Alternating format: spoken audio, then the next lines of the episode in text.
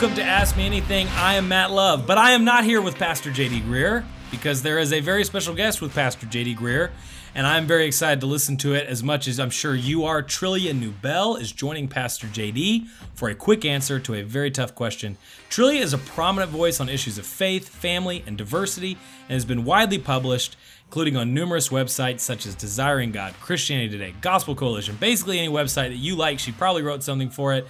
She is currently on staff with Moody Publishers and was previously, for several years, the director of community outreach for the Ethics and Religious Liberty Commission. When you have a resume like that, you know you're legit. So we're very excited to hear from Trillia today. So without further ado, let's dive into this conversation with Pastor JD and Trillia Newbell.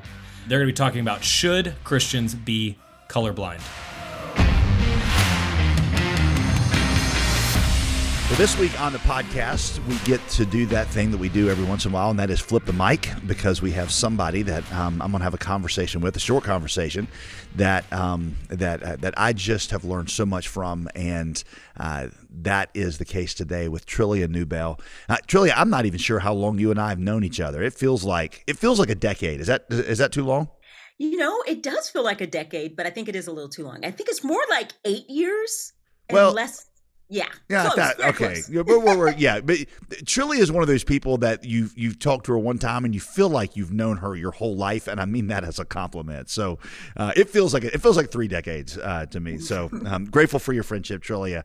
And you have a new book out. It's actually a kid's book called The Big Wide Welcome. And I have a question that is related to it because I think it's a very very important question, one that we hear a lot at the Summit Church and at Ask Me Anything, and that is, um, should Christians be colorblind? And just for the sake of, you know, make sure we're all using the term the same way, the way people use that term is, hey, Christians just don't see color. And I want to see everybody equally. The color of your skin should not affect the way that I treat you. And I, I see you, you know, as made in the image of God, and uh, your your color is totally irrelevant to me, and I just live colorblind. Is that is that really what the Bible is prescribing when it comes to to race relations? Well, you just answered part of it by explaining why people say it. I think often it's either a way to say, hey, I'm not a racist. I don't even see your color. Or it's their way of saying, I love all people. I don't see your color. And so there usually is a, a kind of um, not a defense but a defense and the and that's why they're saying it they're saying it to mm. kind of explain themselves i'm i'm with you i'm for you and so i want to say that because a lot of people aren't saying it out of animosity mm-hmm. or anger or anything like that however when you say that you're colorblind it is a way of erasing the way God has made us. Hmm.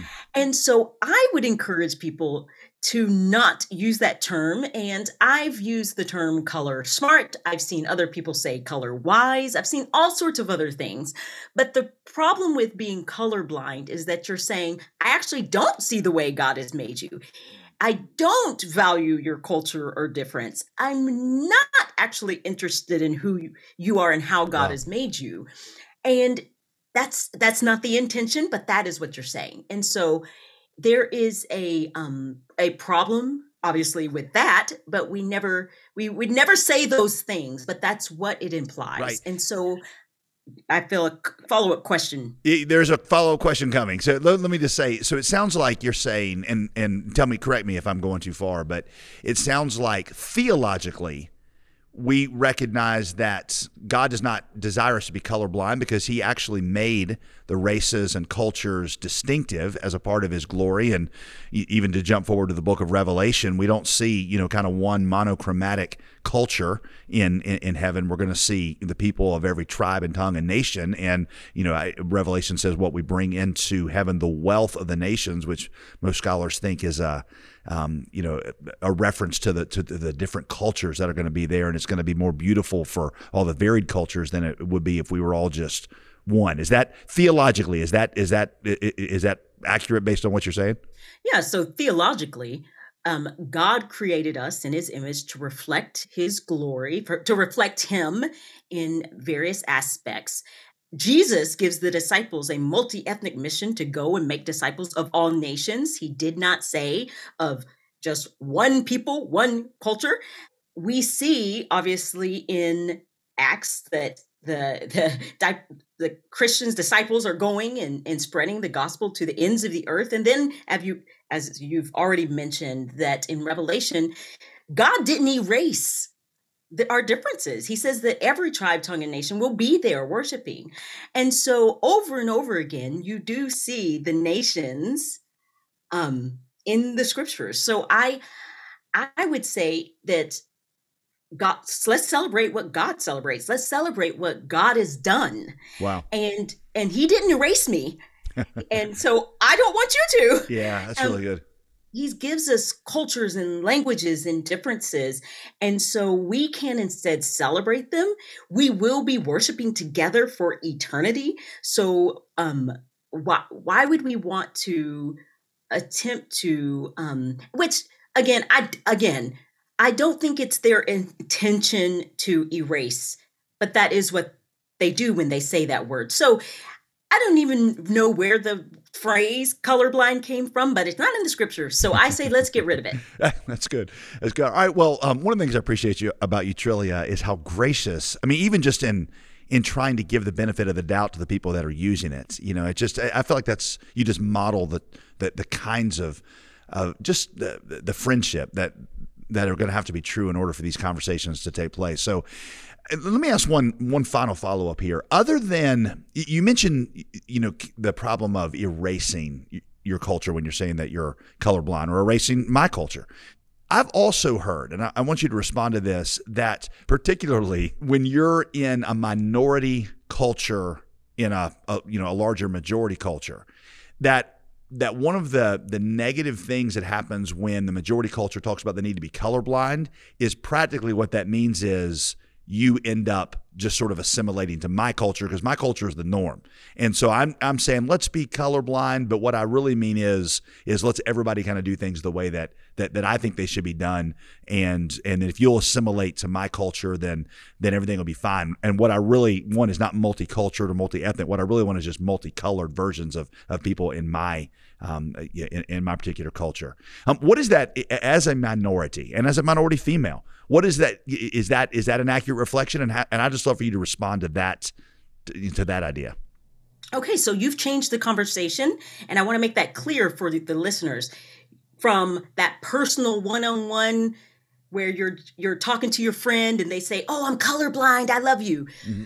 to to maybe organizations or churches. Those are two different conversations. Hmm. When someone is saying that they're colorblind and so let's not make a change that I mean that's a bigger conversation than if you came up to me JD and said, "Hey, I love you, sis.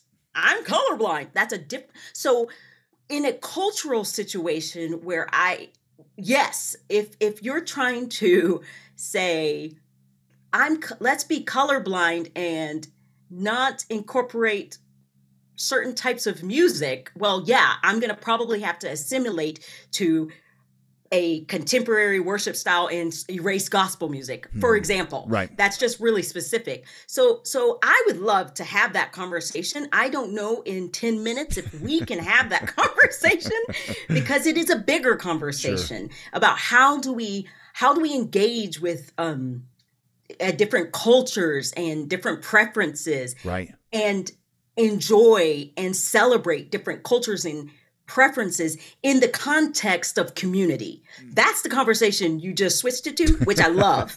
but well, but I will take that as your as your agreement to come back on this sometime and we can have that second conversation. I like that. I like that idea. well, and, and, let me just reiterate to our listeners here. Um, Trillia has written a great book that will actually help you have this conversation with your kids. Um, because I, I think it, it actually lays the groundwork for celebrating the beauty and the distinction of God's creation and the unique ways that He He created even the various cultures and the various you know shapes of different ones of us to reflect His glory. And so, um, Trillia, it's super awesome to have you on here. I do appreciate your friendship and the spirit you carry yourself with, and uh, we're hoping to to have you um, here at the Summit Church again real soon. So. So yeah, I would love that. Thank you. All right, big wide welcome. I hope you'll pick up a copy and, and read it to your kids and be edified uh, along the way. So thank you, Trillia. Thank you.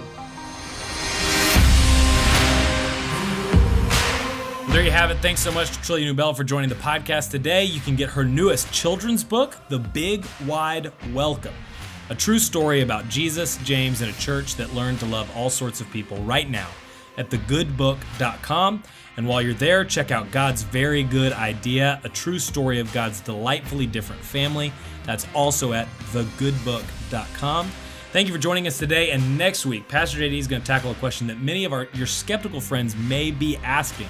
So don't miss how he answers the question, how can I trust Christians when so many are so hypocritical?